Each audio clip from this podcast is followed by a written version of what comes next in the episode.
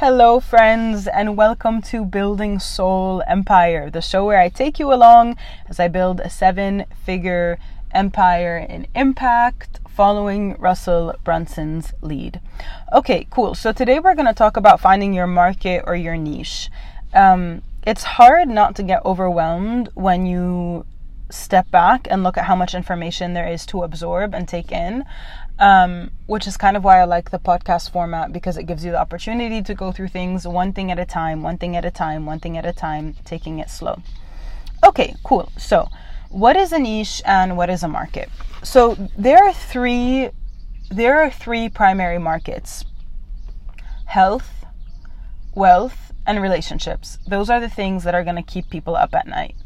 When I first heard this as a life coach, I was literally devastated, because I was like, I don't fit into any of these niches. You know, my products help people improve their health and their wealth and their relationships, and something about that didn't feel right. And then Russell confirmed that if you have a product or an offer or a service and it hits more than one of these markets, your sales go down by more than 90%. So you basically want to find one market per product or service, not more, otherwise it will eat your sales. One more note on that. If your product or service is not directly tied to one of these markets, you want to tie it to one of these markets in your marketing. Let me give you an example. So Russell Brunson has a challenge called the One Funnel Away challenge, which is basically a challenge where you build a sales funnel online, hoping to make your first million through that sales funnel. What do you think that what market do you think that he tied that challenge to? So you go into the website, there's a video playing explaining what the One Funnel Away challenge is, and right under it, it says, you know, do this challenge to finally have like the family of your dreams, the love relationship of your dreams, and the life you've always wanted. So he positioned, building a sales funnel offer as a relationship market, in the relationship market, which I find like really, really neat. So whatever your offer is, find a way to tie it to one of these three markets. Okay, cool. So then from these three markets, health, wealth, and relationships, those branch out into niches, right? So you can get more and more specific under each one of them. So if you're building an offer and your offer goes under health, it's weight loss, right? So like weight loss for women, that's not really niching down. How about weight loss for women who have just had two or more kids? Better. Even better, weight loss for women who have just had two kids and want to do keto, like using this very specific thing. So you niche down until you have something very, very, very specific. In his book, $100 million Offers, Alex Hormozi says something really, really interesting, right? He says you can have the same generic product, but if you niche down enough, you can literally 10x its price. So let's say you sell a time management tool. A general time management tool online would cost what, $29 or $35, $19. That's the bracket. But if you sell a time management tool for, and this is loosely based around the example that he gives, but if you give like a time management tool for B2B salesmen who sell power tools and gardening equipment, then you can sell that course that's originally $19 for like $2,999, because that B2B salesman is like, that product is for me and no one else. And I think it's really scary to niche down at the beginning of your journey, because you're like, oh, I'm going to say no to so many people, but you're also saying yes to so many others. And that's something that I'm still struggling with, you know, like to niche down is hard, and it feels like, okay, but I'm saying no to all of these other people. But once you say no to all those other people and you have a very specific product for a very specific, it's not a very specific product. You have a product that's a generic product for a very specific audience, then you can charge 10 times what you would charge for a generic audience. You see what happened there? So that's really cool. Okay. There are two ways to think of your audience. One is as an avatar, like literally a person who is at this point in their journey, who has these pain points. And Russell Brunson was saying, like, he literally puts in all the adjectives, finds faces online, prints them, and puts them on his wall. Like, these are the people I'm serving. And then Steve Larson, which is somebody who works with him, I think that's his name, thinks of the marketplace not as a person, but as a place. And when I heard that, my brain really turned on. Why? Okay. He says, if you are going to sell fish, right, you would go to the fish market to sell your fish.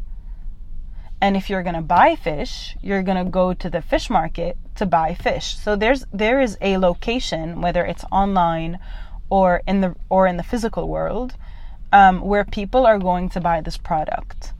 And so you need to figure out where your target audience is hanging out, like literally online or in person, whether that's Facebook groups or, a physical place.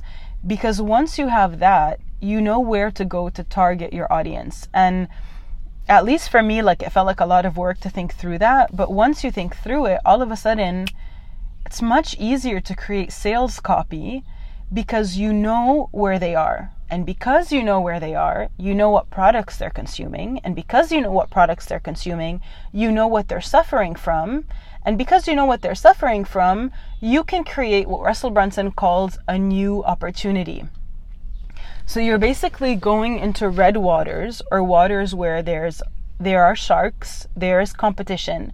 You're finding all the frustrated people who are in those markets, and then you're not creating an improvement offer, right? Because an improvement offer means that they have to admit that they were unable to solve their problem paying for other products, which is a very painful thing to do. So you sweep into these markets that are red markets because they're full of competition, and you create what's called a new opportunity. You create a blue ocean. You create something that they haven't seen before, and it's not an improvement offer, it's a new offer. You package it in a way that whatever you're offering is a totally new opportunity, which means instead of selling through their pain and selling through all the quote unquote mistakes that they've made, investing, trying to find other people to solve their problems, you're taking them away from their pain by providing them a completely new opportunity to solve their problem in a new way. Not only are you doing that, you're also giving them new dreams, right? Because you are so confident of where your product is going to get them that you give them the ability to have a new dream. I'm going to give you an example. Okay, so before I met Russell, before I came in contact with his material, I just wanted to build a coaching program, right? I wanted to build like the best coaching program. And Russell came into my life and was like, you know, you can do this thing that's a funnel. And a lot of people who do a funnel a year from now have $1 million company. So why not let that be your dream? Do you see what happened there? So one, it's a new opportunity. Two, he has given me a new dream. He's given me a bigger dream, which means that as I march towards this dream, I don't have to work through the pain of having failed with other providers. Okay, cool. So I'm just going to let that sink in for a sec.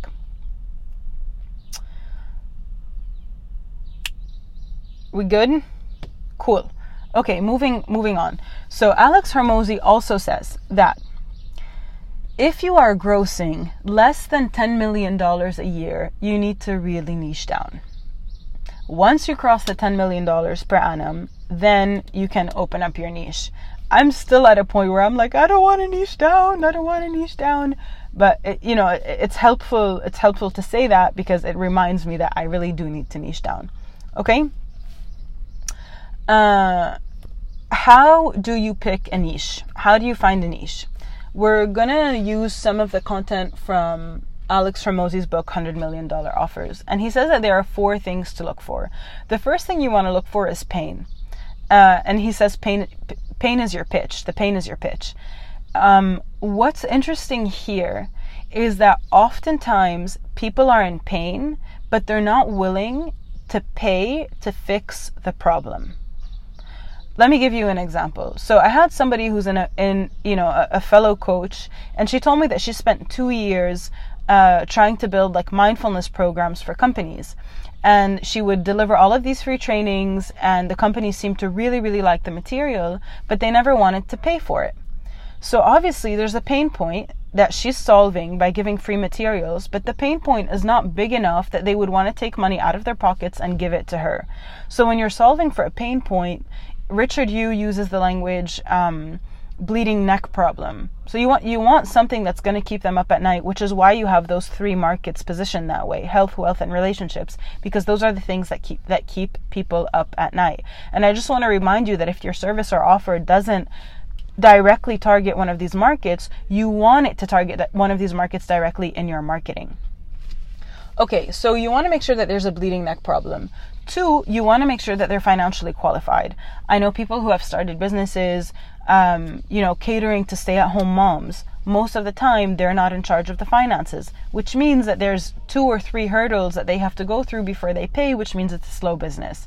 So whatever you're doing, whatever niche you're in, you want to make sure that your prospects are financially qualified before they come into the funnel so that you don't have to worry about financial qualification.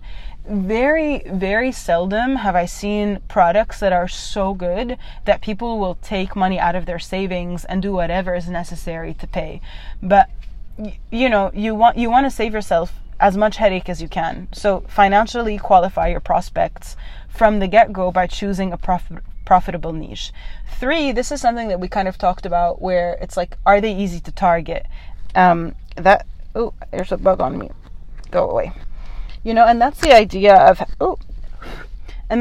of having a physical marketplace, or whether it's online or in person, but like, where are your people actually hanging out? That's really important. And to find a niche that is easy to locate is really important. And finally, is it a growing market, right? Like, if you're selling newspapers, you're done for. So choose a market that's growing. And Alex says that even if you're not in a market that's growing like really, really fast,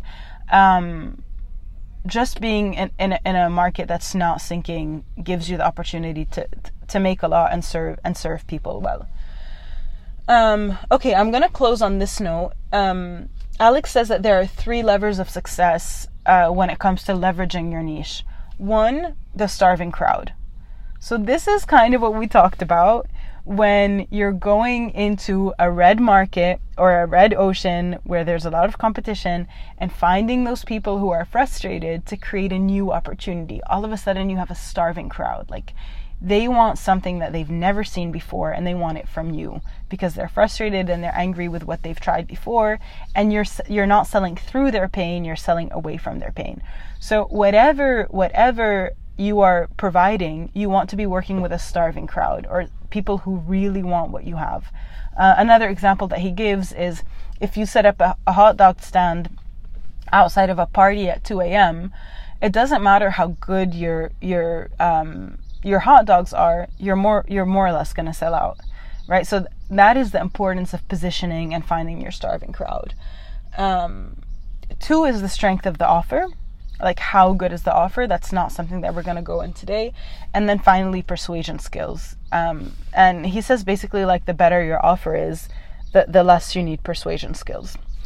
Okay, cool. So that is an overview on niches. Let me know what was helpful, what wasn't helpful, and see you guys on the flip.